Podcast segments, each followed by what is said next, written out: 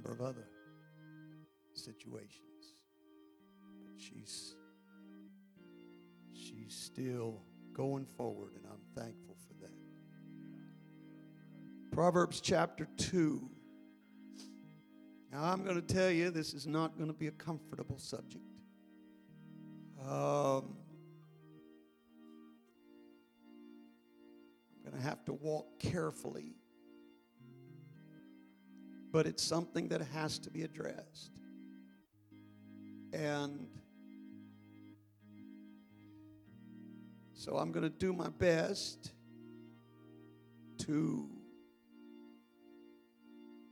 use wisdom and discretion and yet be plain enough to get the point across. If there was ever a time that we needed the instruction I'm going to give, it's in this hour. Proverbs chapter 2, and we're going to start with verse number 6. Proverbs chapter 2 and verse 6 For the Lord giveth wisdom, out of his mouth cometh knowledge and understanding. He layeth up sound wisdom for the righteous. He is a buckler to them that walk uprightly. He keepeth the paths of judgment and preserveth the way of his saints. Now, now, now, now listen to me the wise man is telling us that this is what God will do for us. He, he'll preserve our ways. But do you know how He preserves our ways? He preserves our ways by giving us instruction on how to walk. So we can't expect Him to preserve our ways if our ways are not pleasing to the Lord. But if we'll follow after what His Word tells us, then we've got a promise of preservation. Verse 9 Then shalt thou understand righteousness and judgment and equity, yea, every good path. Just confirms what I'm saying to you. When wisdom entereth into thine heart and knowledge is pleasant unto thy soul, discretion shall preserve thee understanding shall keep thee, to deliver thee from the way of the evil man, from the man that speaketh froward things, who leave the paths of uprightness to walk in the ways of darkness, who rejoice to do evil and delight in the frowardness of the wicked whose ways are crooked and they froward in their paths. To deliver thee from the strange woman, even from the stranger which flattereth with her words, which forsaketh the guide of her youth, and forgetteth the covenant of her God. For her house inclineth unto death, and her paths unto the dead. None that go unto her return again neither take they hold of the paths of life. Now, this obviously sounds extremely final. And if you just look at it superficially, it almost sounds hopeless. But thank God for the blood.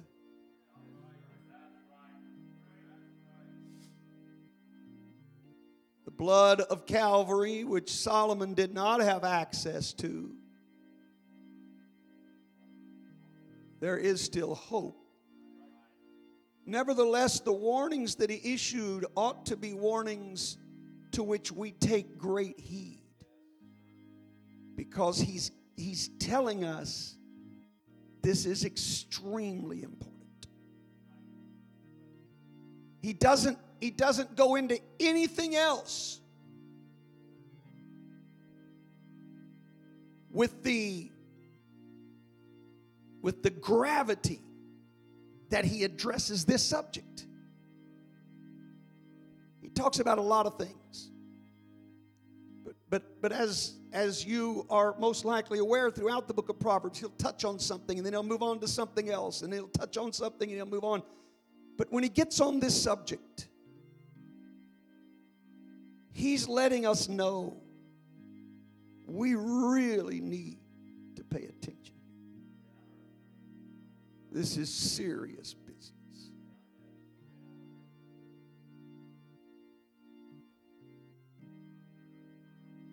Praise God. And so tonight I'm going to begin a lesson on guarding against immorality. Guarding against immorality. I don't expect folks to run the aisles during these lessons. But I do pray that somehow I can convey tonight the importance of the things that I'm going to try to instill in you. And it's something every one of us need to hear.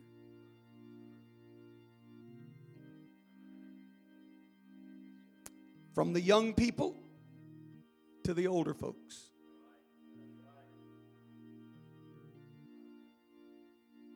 Praise God.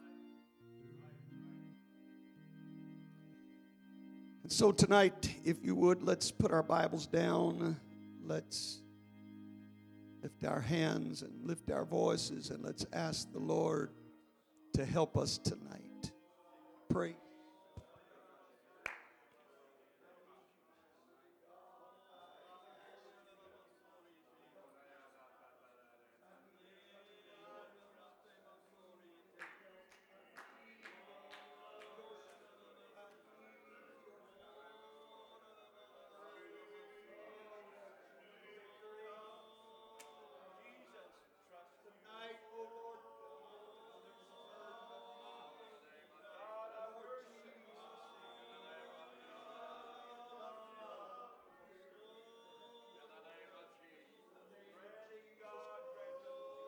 Jesus' name. Could we just worship him together right now, everybody? Let's praise the Lord together. I love you, Jesus. I love you, Jesus. Praise God, praise God, praise God. Amen, amen, amen. God bless you. You may be seated.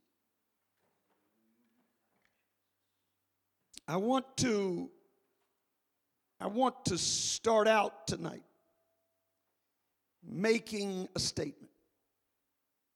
I hear people say all the time, well, sin is sin. All sin is the same. I'm going to tell you that's not the case. Now, it doesn't matter what the sin is, sin can keep you from going to heaven if you don't get it dealt with. Sin will affect your relationship with God. But not all sins are equal. In fact, I'm not going to get into it tonight, but I will tell you that there are some sins that are categorized as abominations unto God, and that's not every sin. Those sins are extremely wicked in the eyes of God. In fact, the very word abomination carries a connotation that it is so evil that if God were a human, it would make him sick to his stomach. That's what the word abomination means. And that's why it, it, it pays us, and we will at some point go through the abominations that are listed in the Bible. We're going to deal with that before this series of studies is over. But it, it, it, would, it would behoove you to make a study of the scriptures that identify the things that are an abomination to God. Now, now be careful because some things God told the Jews, this shall be an abomination to you. But he didn't say it was an abomination to him. And then the Bible talks about something that was an abomination to the Egyptians. So don't get confused and just strictly find the word abomination, but make sure when you find it that it's talking about what is abominable in God's sight. And then those are things that we ought to avoid at every cost. but the sin that we're going to be talking about tonight, I'm here to tell you it fits into a special category all its own. This is worse than just another sin. Brother Hilton, read for me Proverbs chapter 6, verses 32 and 33. And I'm going to show you where I said a while ago that Solomon many times will deal with things and then he'll just move on, deal with things and move on. But when he gets to this subject, he always does what he can to stress the significance of this. Proverbs chapter 6, verses 32 and 33 says this. But whoso committeth adultery with a woman lacketh understanding. He that doeth it destroyeth his own he soul. He destroys his own soul. A wound and dishonor shall he get, and his reproach shall not be wiped away. A wound and dishonor shall he get, and his reproach shall not be wiped away. Now, that's not the case for every sin. But it is the case for this sin. Now, I do want to tell you, it doesn't mean that this sin cannot be forgiven. It doesn't say the sin will never be wiped away. It says the reproach. Solomon is telling us that when a, when a, when a person gets involved in immorality, especially in this case with someone else's spouse. There is a reproach that will go with them the rest of their life. You can be forgiven, and thank God for that. Thank God for that. It is not the unpardonable sin.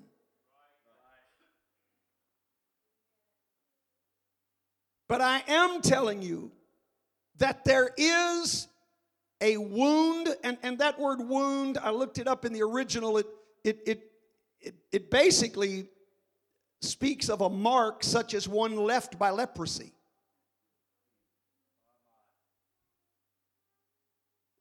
There is a wound that comes.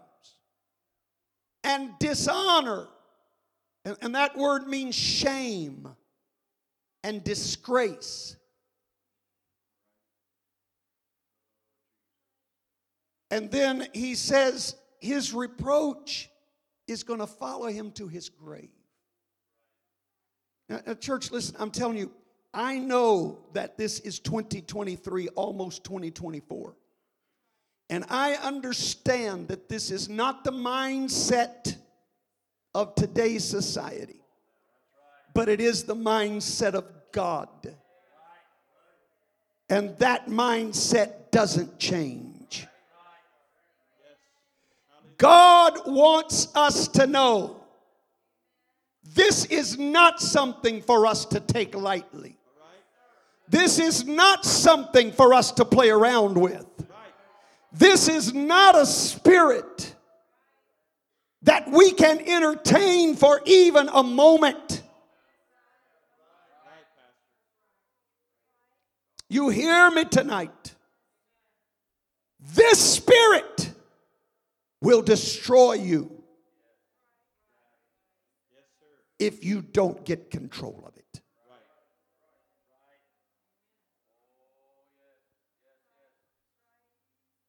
Will destroy you if you don't get control of it. And it will destroy a church.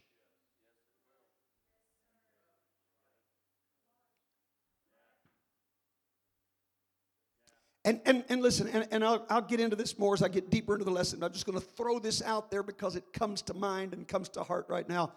I want you to understand, and I, I, want, I want our young people to listen. I want everybody listening to me for what I've got to say tonight. And again, I'm not expecting you to shout and run the aisles, but, but I'm telling you, I feel this so strongly tonight. I want you to know that when you get involved in immorality, you open the door to the church for that spirit to flood the pews.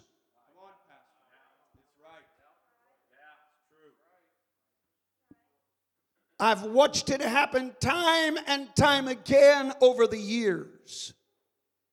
This is not just something you can go do and then, then go find you a closet and say, God, I'm sorry, and then it's all over with.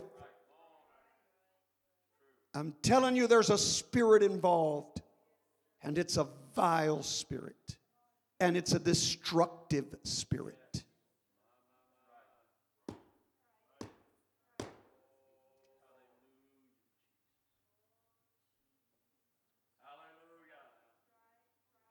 And it's just as destructive if you never touch another individual physically, but you're looking at it in pornography.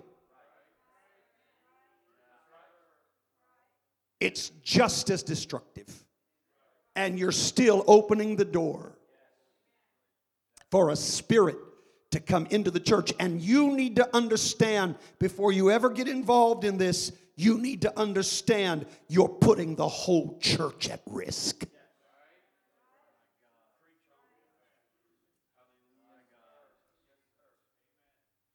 Now, you might be able to go out somewhere, tell a little quote unquote white lie, which I don't believe even exists, but in your mind, you might be able to do that and repent and, and then go on and everything's fine.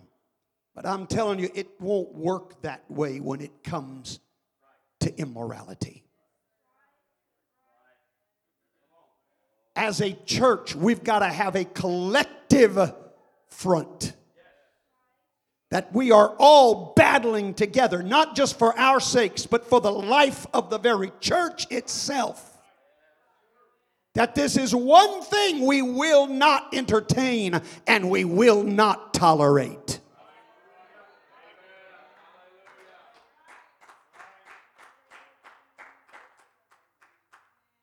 Through the years, I have, I have been more harsh in dealing with this than anything else. But I believe it's because the Bible is more harsh. And when I've dealt with folks, most of the time, the first time, and maybe the second time, I do it privately.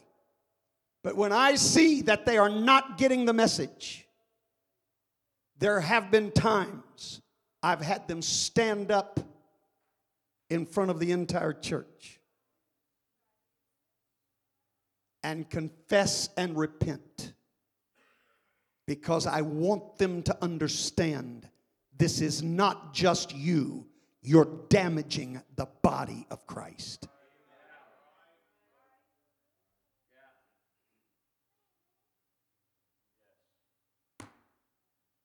There is a lasting reproach that cannot be removed and the pain and the, the devastation and the grief and the shame that's associated with this go far beyond the heart of the person who commits this sin. We're going to get into it. I'm going to prove everything that I'm saying to you. I, I worry about this going out over the internet, but I guess it's too late now, and we've got folks at home sick and folks uh, traveling and they need to hear it too.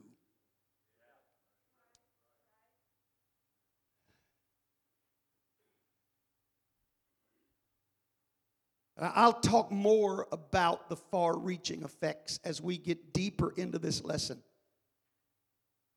But let me just remind you what we read in our text in Proverbs chapter 2, verses 18 and 19. Listen to what the Bible says. For her house inclineth unto death, and her paths unto the dead. Her, her house is inclining to death, it's leading you to death. And her paths unto the dead. None that go unto her return again, neither take they hold of the paths of life. I'm telling you, no one ever fully recovers from this devastation. Please hear me. Again, I'm not saying you can't be forgiven, but what I am telling you is they will never be the same person they once were. They just won't. There will be something that happens to them that they cannot shake off the rest of their life.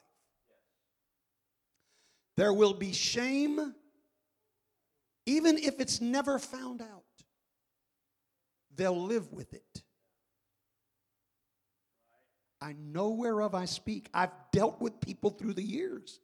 I know what I'm talking about. Now, again, I don't want to make this sound like it is so final you can't be forgiven. Please, please don't read that into my message. But I am telling you that there is a degree of shame that you just will never get away from.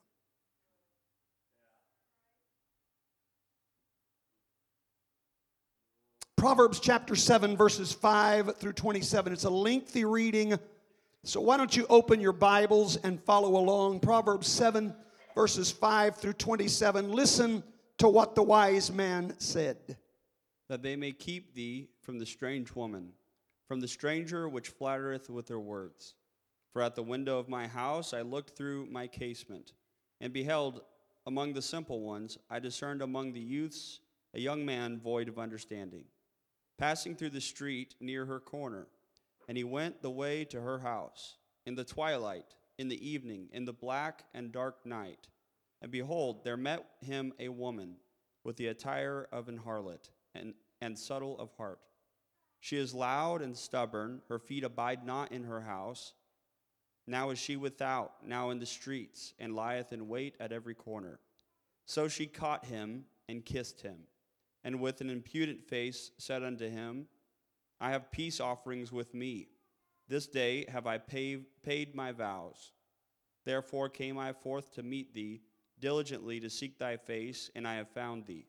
I have decked my bed with coverings of tapestry, with carved works, with fine linen of Egypt. I have perfumed my bed with myrrh, aloes, and cinnamon. Come, let us take our fill of love until the morning. Let us solace ourselves with loves.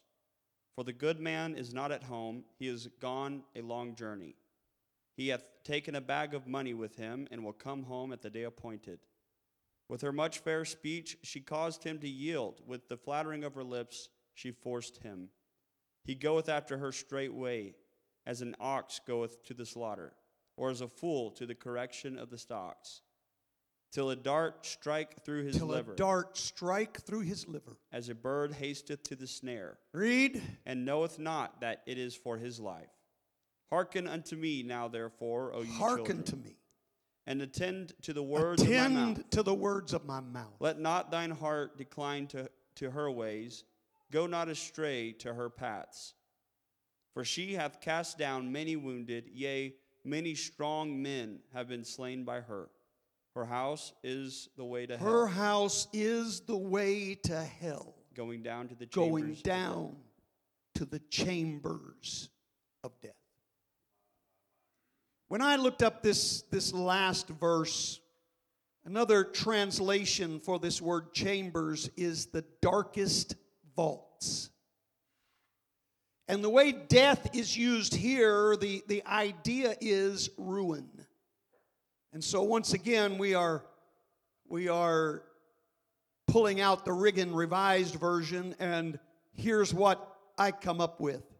Her house is the way to hell, going down to the darkest vaults of ruin.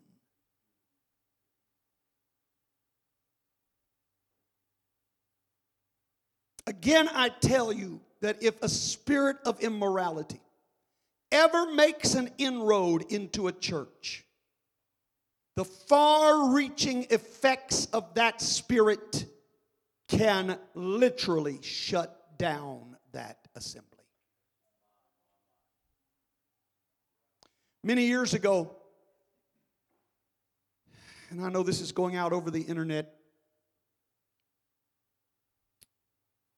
uh, so I, I hesitate to name the denomination. But um, a very well known denomination that at one point had the word Pentecostal in their name. I was told, I was told that they were ready to accept the oneness Jesus name message as a denomination. They were dealing with a prominent apostolic leader. And he was convincing them of the truth until it was discovered that he was in immorality. And when they learned that, they shut the door on this message. To this day, if you ask one of the old timers who still looks Pentecostal, if they are Pentecostal, I've actually had them get angry with me. They don't want to be associated with Pentecost. Because one man fell into sin. And so I'm telling you, church, that's why I've got to be so strong. Look, we've been given these great promises of revival, and I believe God's going to keep every promise He's made. But, but don't think for a minute that the enemy is not going to do everything he can do to try to shut the doors of this church.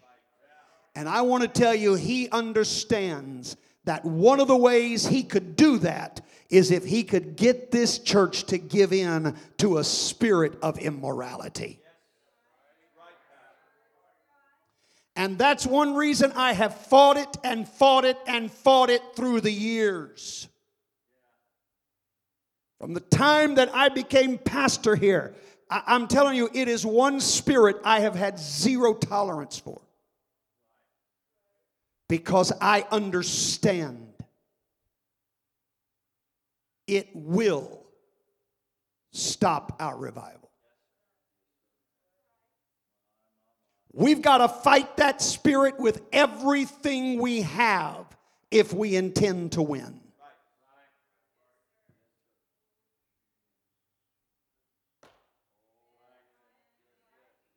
And look, the only way a church can conquer that spirit is if the individual saints conquer the spirit in their own lives. Spirits can't just come in and take over a church. Individuals have to give in. And when the individual gives in, then the Spirit's made an inroad into the church. And so the answer is every one of us have got to establish safeguards in our life that we're not going there. I might have some problems in my life, but I'm not going to let that be one of them.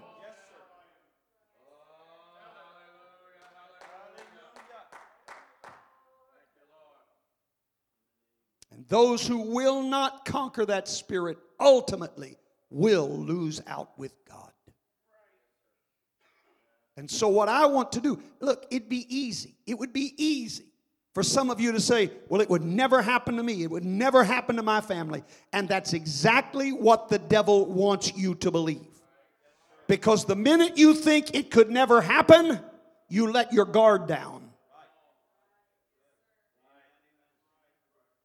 And if your guard is down, I promise you, he will come after you in the area where you are not protected. He'll do it. Well, praise God. Now, now, let me, let me just make a few statements to our young people tonight. Now, Friday night, you get to have youth service, and it'll all be fine and dandy, and you can swing from the chandeliers. But tonight, pastor is going to be pastor.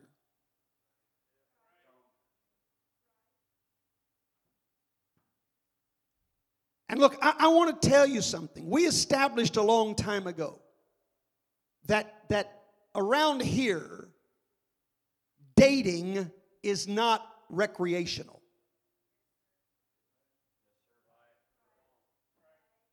You don't just go on a date to have fun. It's got to be for the purpose of courtship. In other words, you are looking at this person as a potential spouse. And if they're not going to be a good spouse, they don't need to be your date.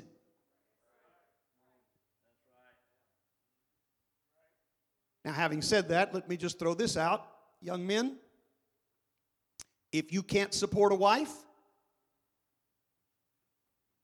forget about dating or courting right now. Oh, it's so quiet tonight. Just forget it. Get it out of your mind until you get to a place that you can support them.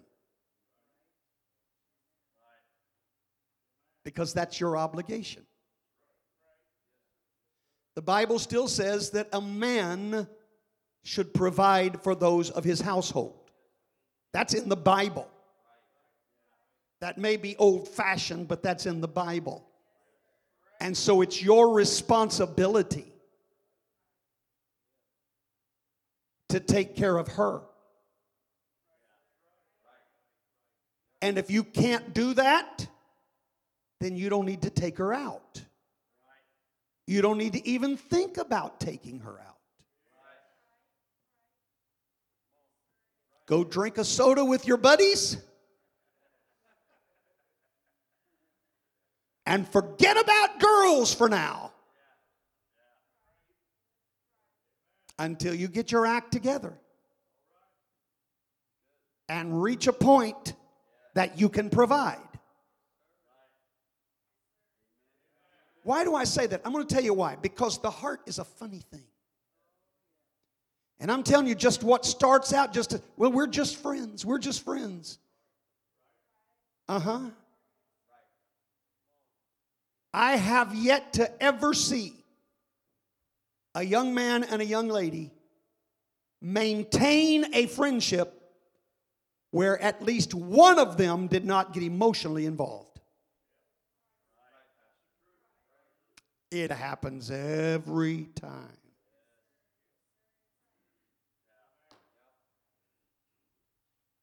So you need to keep your friends among your own gender. And there are only two of those. Just throwing that in free of charge since it's going out over the internet. If they're going to find fault with me, let them just find fault with everything.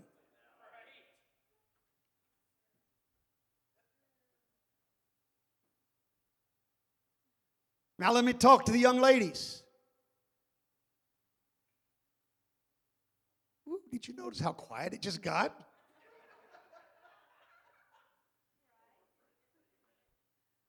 Young ladies, if you can't keep your room clean, show other signs of responsibility around the house,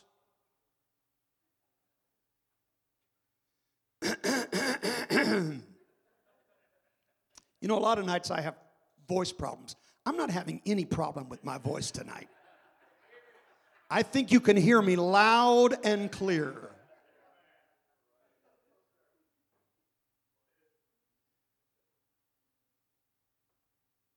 You need to learn how to cook and clean. And the fact of the matter is, in today's society, you may very well have to get a job as well. In fact, when there's no children at home to take care of, it's probably good for you to be involved in something to keep your mind occupied.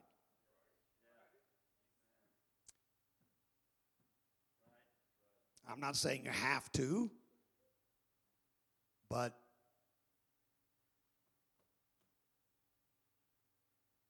sure wouldn't hurt anything. And, and, let me so let me just say this. Let, let me say this. I shouldn't have to say it, but I'm going to say it. But young people, one of the worst things you can do is decide you quote unquote like somebody before you come talk to your pastor about it. The minute you think you're interested, we need to have a conversation. Because if not, you can allow yourself to get so wrapped up in that other individual, and then if the pastor has to put his foot down, and I've had to do it before. I've had to step in and say, I don't feel good about this relationship. And once once emotions are involved, it's extremely painful to make that separation. Much, much easier when you first notice that little flutter in her eye. Or you see those bulging biceps of his.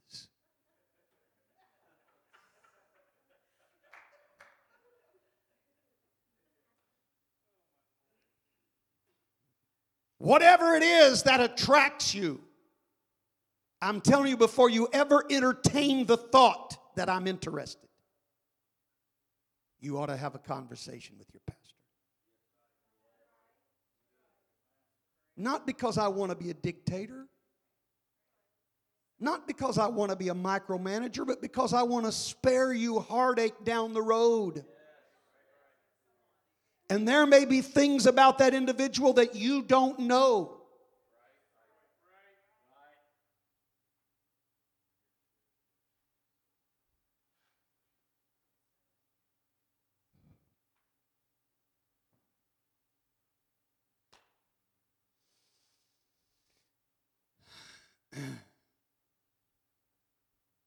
And so I've seen it way too many times young person's emotions gets involved before they seek spiritual input and then their heart is broken. Or they just choose to disobey. And then the heartache is even worse. Now i don't i'm not i don't have time tonight to go through dating guidelines. We do have guidelines We've got a whole list of dating guidelines and responsibilities. Again, not because I want to be a micromanager, but because I'm trying to protect you. These are fences that are put there for your safeguard.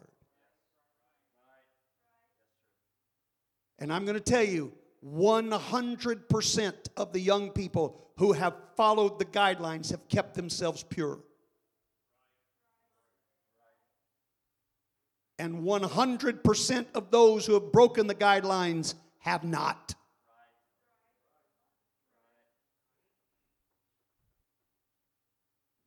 These are not just random choices to make your life miserable. They are safety nets to help you stay happy.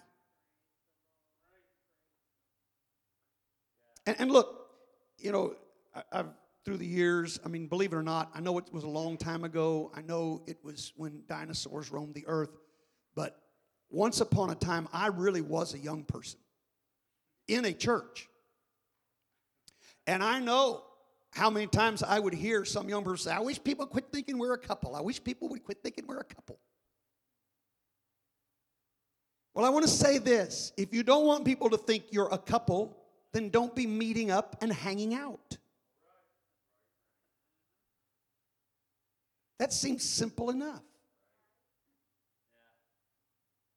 Well, we're not dating. Well, maybe you need to go read the dating guidelines again and find out exactly what we consider a date. Because I think my definition of date and your definition of date is not necessarily the same thing.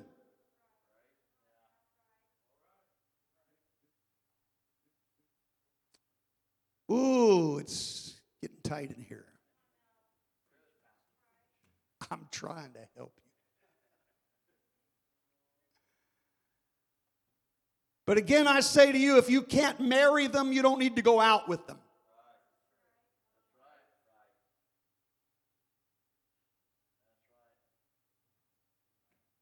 If you don't have a copy of the guidelines, you can come see me or see Brother Hilton. I think Brother Hilton's got a copy he can get for you. He's our youth leader. So um, if you don't want to come talk to the mean, the mean pastor, then, then go talk to the sweet youth leader. He'll give you the exact same guidelines I'm going to give you.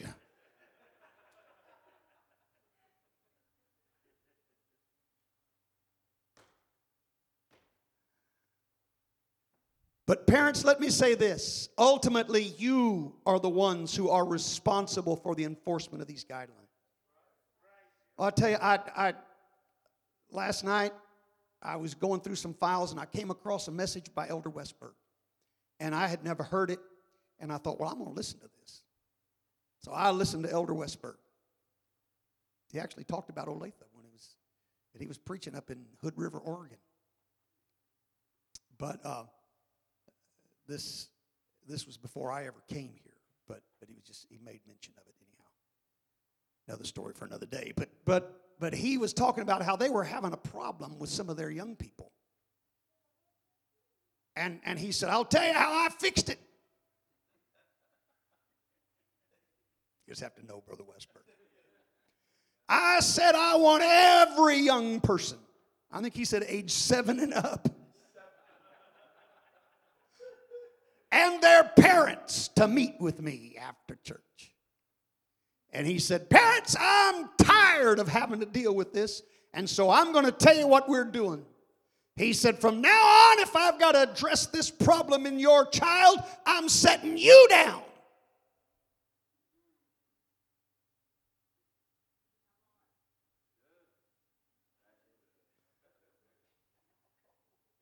He said, We never had another problem.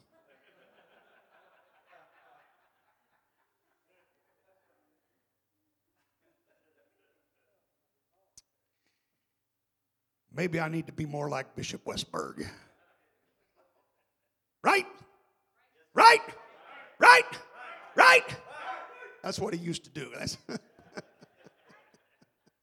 you just have to know Bishop Westberg. He's a one of a kind. Hallelujah. I loved him. He loved me. He was a great man. Misunderstood man, but a great man. But parents, you're the ones that are ultimately responsible for the enforcement of these guidelines, and you need to have a meeting with your children or your young person or whatever and make sure that these guidelines are enforced.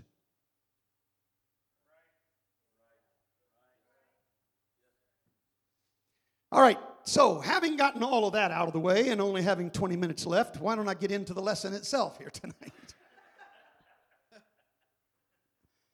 The good news is I won't have to go back over that when I review. There's some of that that we've gotten it out of the way and we won't have to come back to it. But uh, there are some things that I want to give you tonight I, because this whole lesson is about helping you. It's not about condemning you, it's about helping you. Because there is a danger out there. And you need to be aware of it, and you need to know how to deal with it. So, I'm going to give you some scriptural principles of protection. Scriptural principles of protection. Um,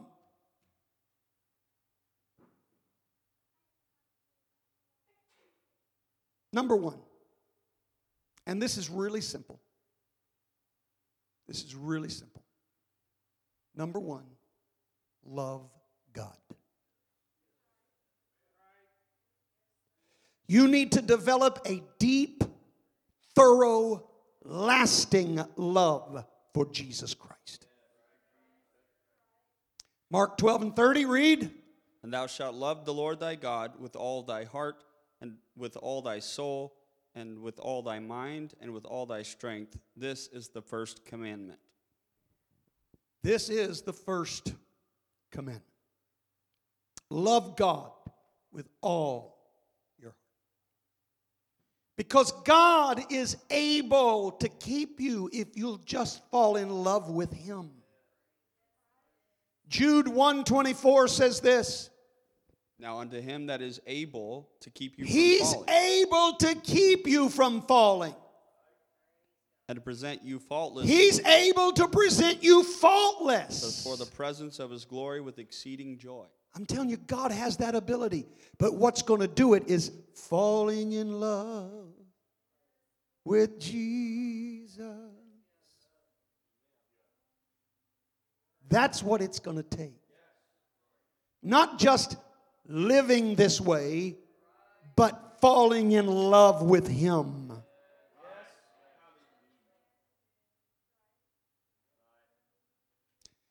What kept Joseph in his time of temptation? Let's read Genesis chapter 39, verses 7 through 9. And it came to pass after these things that his master's wife cast, his, cast her eyes upon Joseph. And she said, Lie with me. But he refused and said unto his master's wife, Behold, my, my master wotteth not what is with me in the house. And he hath committed all that he hath to my hand.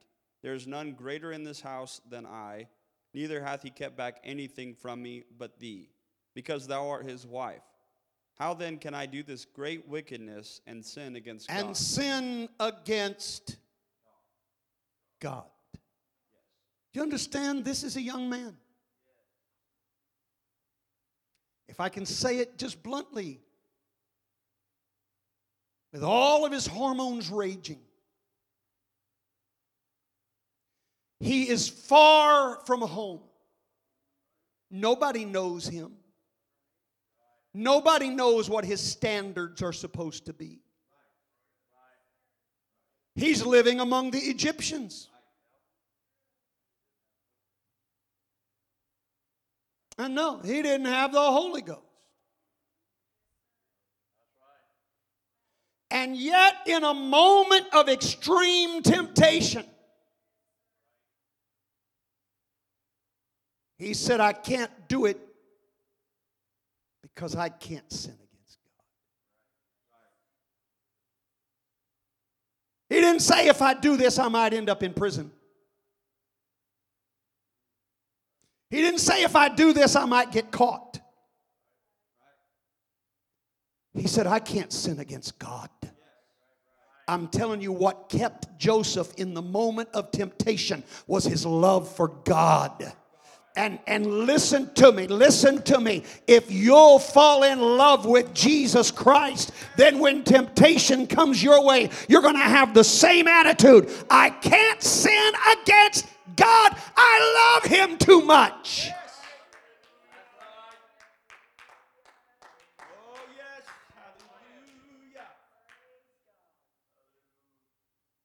The old song says, I love Him too much Yes.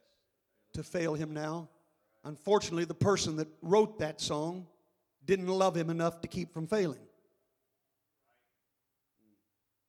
That's just a fact. Failed in the worst way. But the song is true nonetheless. Or it ought to be true.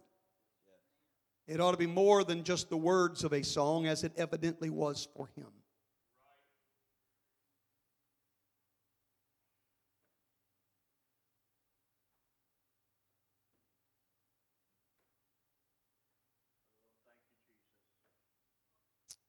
We've got to fall in love with our master.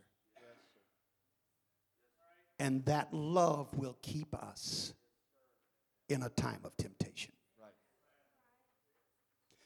So that's principle number one. Very simple. Very simple. Just love God.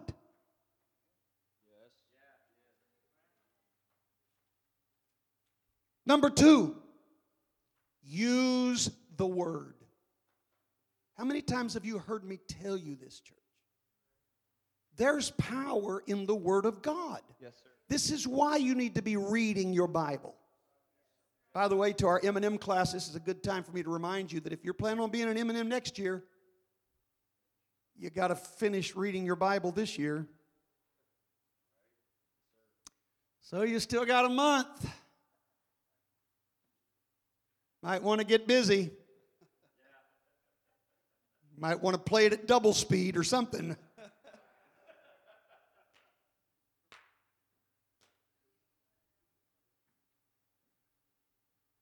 Make sure you get it done.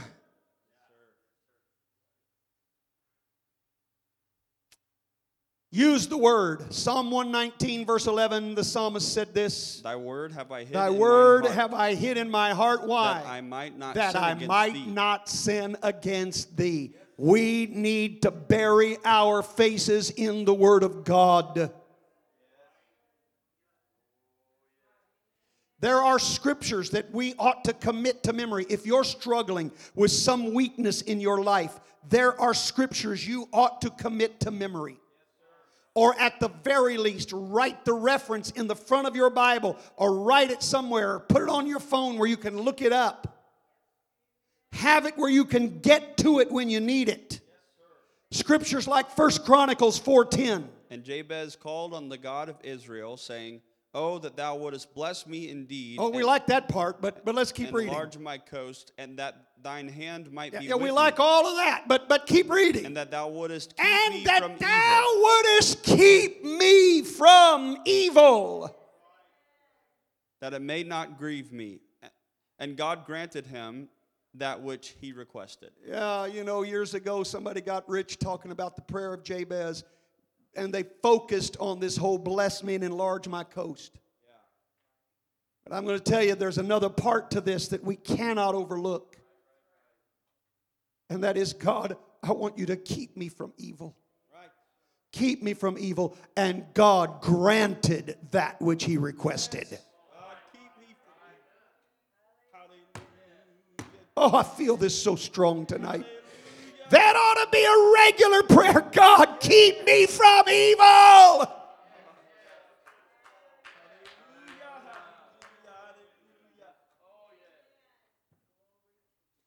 Matthew 6 13 says it another way. And lead us not into Lead us temptation, not into temptation, But deliver but us deliver from us evil. from evil. For thine is the kingdom and the power and the glory forever. Amen. And, and we could go on. There are so many other scriptures.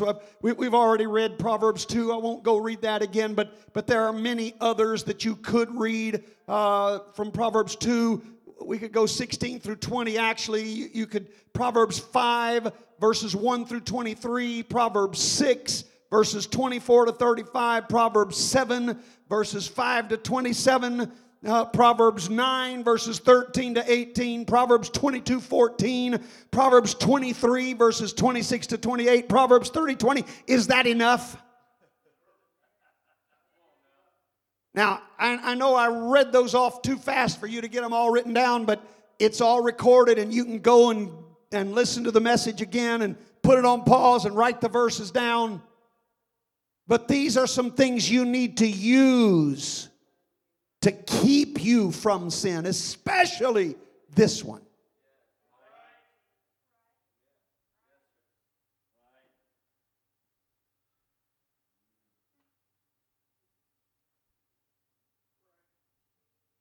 You need to remember 1 Corinthians 10 13. I dealt with this when I dealt with temptation. The lesson on temptation, I dealt with this, but let me just let me just hit it again.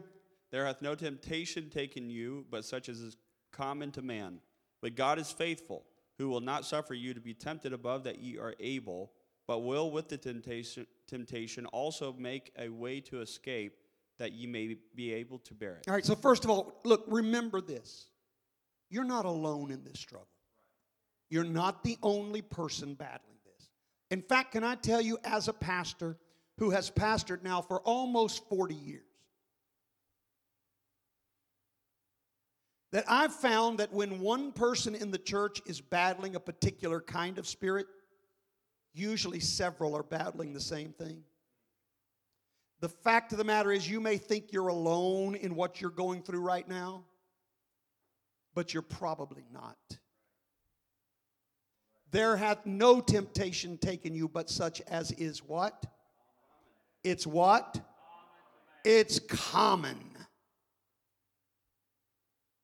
And know that God has promised He will make a way to escape.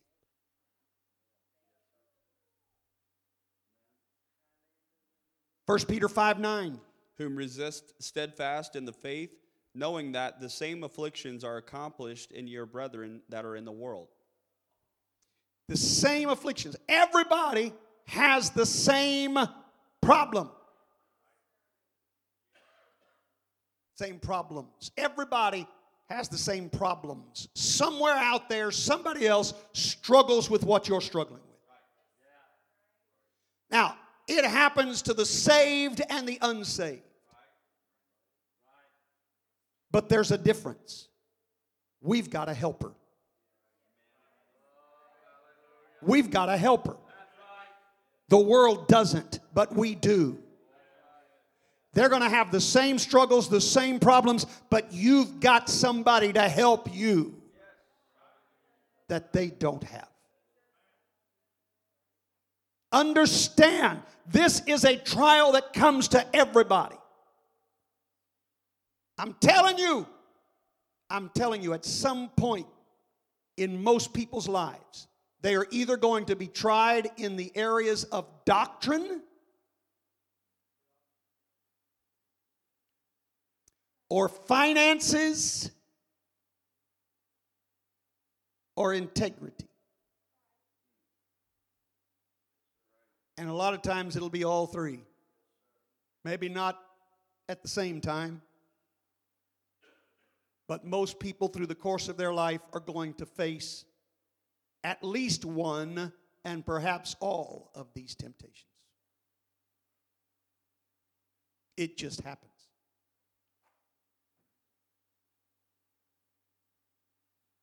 And that may sound frightening to think, well, I've never been tempted in that area. And so here I am telling you, it's very possible that temptation could come. You say, well, that's frightening. Well, I want to tell you something. Blessed is the man who has a healthy fear. He does far better than someone who is brazen and thinks they don't have to worry. Now, this is not only common, but it's temporary. Psalm 23, verse 4 says this Yea, though I walk through the valley of the shadow of death, I will fear no evil, for thou art with me. Thy rod and thy staff, they comfort me. I just want to point this out. He said, though I walk through, I walk through, not into to stay, but I'm going through this. Understand, if you'll just pray, if you'll love God, if you'll do the things your pastor's trying to tell you to do, then you will go through this temptation as well.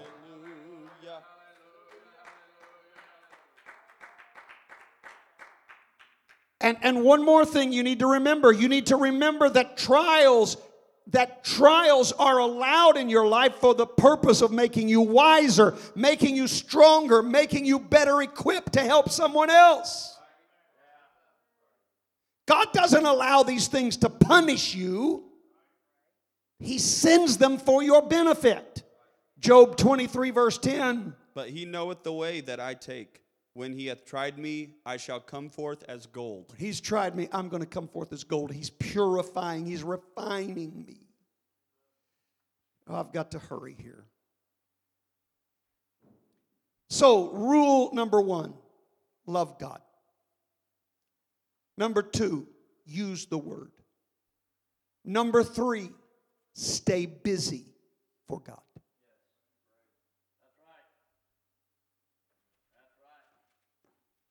Read for me 2 Samuel chapter 11, verse 1. And it came to pass after the year was expired, at the time when kings go At the forth to time battle, when kings go forth to battle, that David sent Joab David sent Joab. and his servants with him, and all Israel. And they destroyed the children of Ammon and besieged. Can we get Reba. this verse on the wall? Um, this is 2 Samuel 11, verse 1. There we go. Thank you. But David tarried still at Jerusalem. But David tarried at Jerusalem. Now, does anybody have any idea what happens in 2 Samuel chapter 11? This is where David commits sin with Bathsheba. Do you know when he committed sin? At a time when he should have been in the midst of the battle.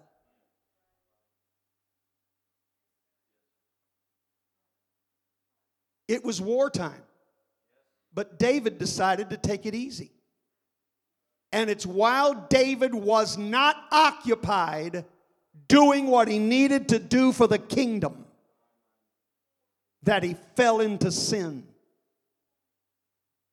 And as you know, that sin led him far deeper than just the sin with Bathsheba.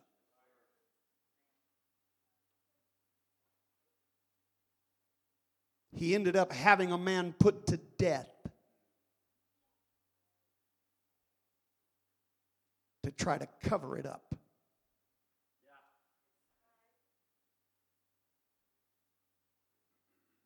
But it all happened at a time when David should have been busy. And he just wasn't. Saints of God, look, let, let me just throw this out there. But when, when I tell you we're fighting devils,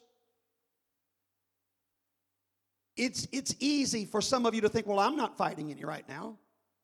And so you just kick back and take it easy. But you need to hear me. If the rest of the church is fighting, you need to be fighting. You may not have a personal struggle going on, but you need to understand your brothers and sisters need you in battle right now. And you need to fight just as hard as if it was your personal struggle. Because if they're all fighting and you're not, guess who the enemy is coming after?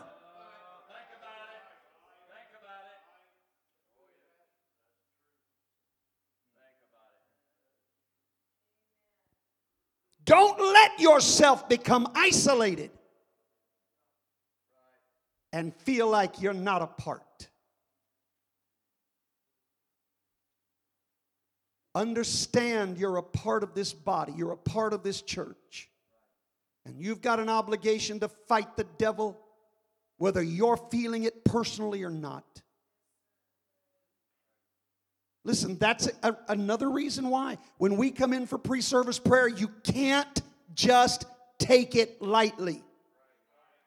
You got to walk into every service saying, Hey, we're fighting the devil tonight.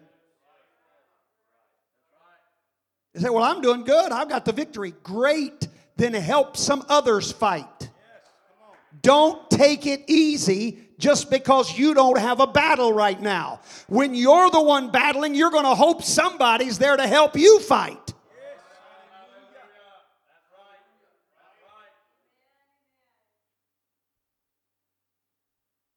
Number 4. That's 859. Um,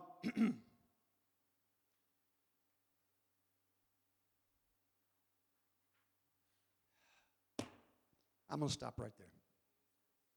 I've got, I've got a couple more that I'm going to give you in the next lesson. But um, I'm not going to try to go into it tonight. It's, I've just got, I've got more to deal with here, and and so. Um,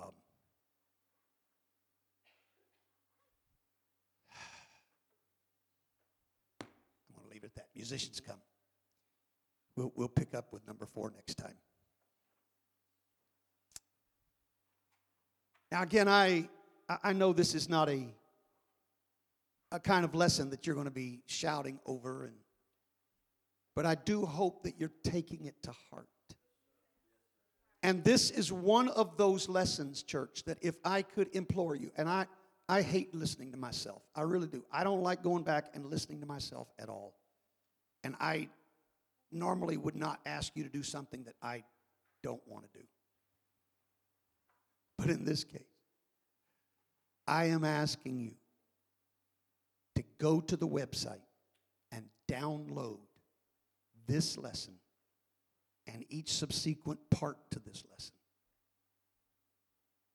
and keep it. And when the battle comes, go back and listen to it again.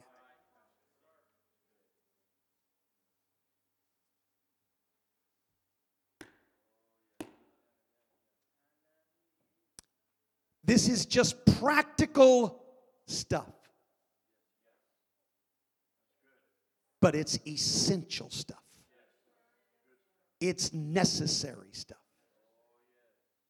Because I'm telling you, I want every one of you to go to heaven with me. I want to take everybody under the sound of my voice. I want us to rejoice together on the other side. I don't want there to be anybody missing when we get over there.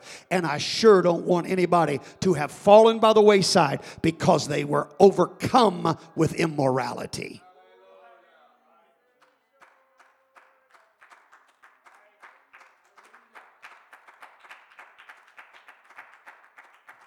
Let's stand and lift our hands to